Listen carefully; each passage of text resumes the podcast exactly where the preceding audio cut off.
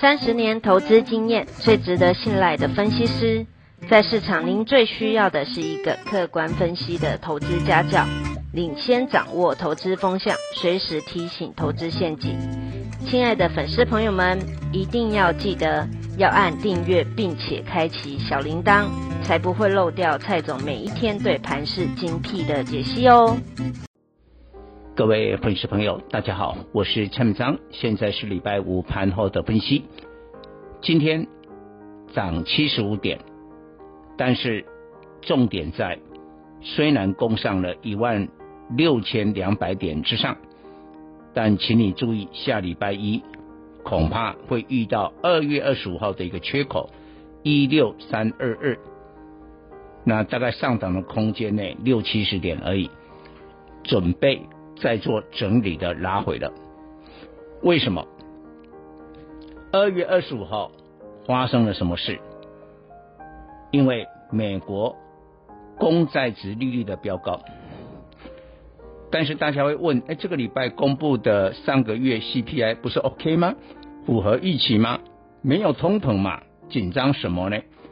哎，不能这样看，因为美国拜登总统。已经签署了一点九兆美元的刺激方案，那美国的通膨会反映的不是在二月，而是未来的三月、四月，因为有一些人很快的就拿到了一千四百美元的纾困金的支票，以美国人的个性来讲，要不然马上就投入去买股股票，去买比特币，要不然就消费。所以物价会起来的，所以我们要担心的是未来的通膨，未来公债殖利率还会往上，所以不可以掉以轻心。所以下礼拜遇到了缺口，势必震荡。那我教大家一个简单技术面的分析。今天重点还是在电子，电子从昨天就开始反弹，但是。我们不要讲那一种比较中小型、主力型的电子股，哈，也许今天很强，甚至涨停板，那个是主力在拉抬。我们要看的是人气电子，今年双雄联电、台积电，记忆体的华邦，IC 设计的联发科、联咏，再到红海，这几档的电子除了红海，其他通通。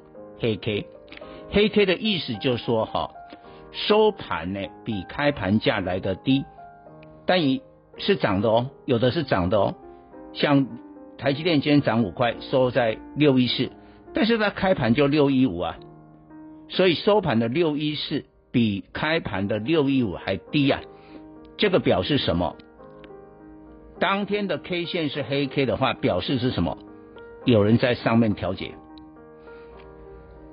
但是反过来讲，我刚才不讲未来的通膨会上去吗？通膨的时候谁受惠？蔡总好早好早就跟各位讲，今年的投资关键字是通膨，所以你要买抗通膨的股票。你看那时候你听我建议的话，那些股票不得了啊，双低都飙，传产的塑化钢铁都飙。我们就以传产这个部分来讲。今天塑化股，比如我点名台积、华夏、台达化、钢铁、中红，这些都是红 K，也就是说它的收盘比开盘来的高。红 K 是代表什么意思？低档有人买，啊，刚才黑 K 是高档有人调节，红 K 是低档有人买，那你认为呢？下礼拜的行情一定是原物料，尤其我要跟各位讲，蔡总有三十几年的经验，我也讲过了，欧美的民众啊，已经居家隔离、居家上班一年了，老实讲很闷。这一年当中，一般的人没有采购新衣服。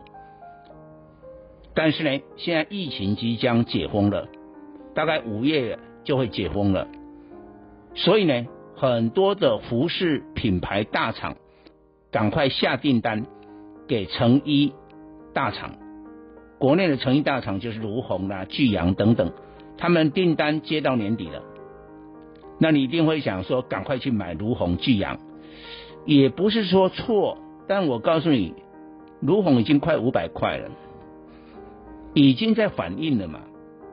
但是问题是，这些成衣大厂接到那么多国际的服饰品牌的订单，他要赶快去备原料啊，准备原料来生产衣服啊。所以重点是在原料。有两家的原料厂商，他们是做的成衣里面最上游的原料尼龙粒。我这样形容，他们股价在地板。甚至是地下室，什么意思呢？股价低于净值，但是今年的业绩会大好，这一般人都不知道。其实有时候潜力股名牌就在大家的生活周遭，只不过台湾的民众没有欧美的民众那个过去一年被居家隔离的感受嘛，我们的生活没有受影响。但是问题是，台湾的上市贵公司做的是欧美的生意啊。你一定要这个认识。以上报告。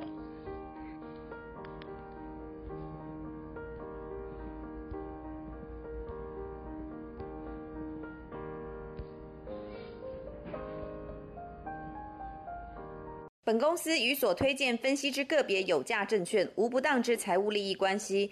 本节目资料仅供参考，投资人应独立判断、审慎评估并自负投资风险。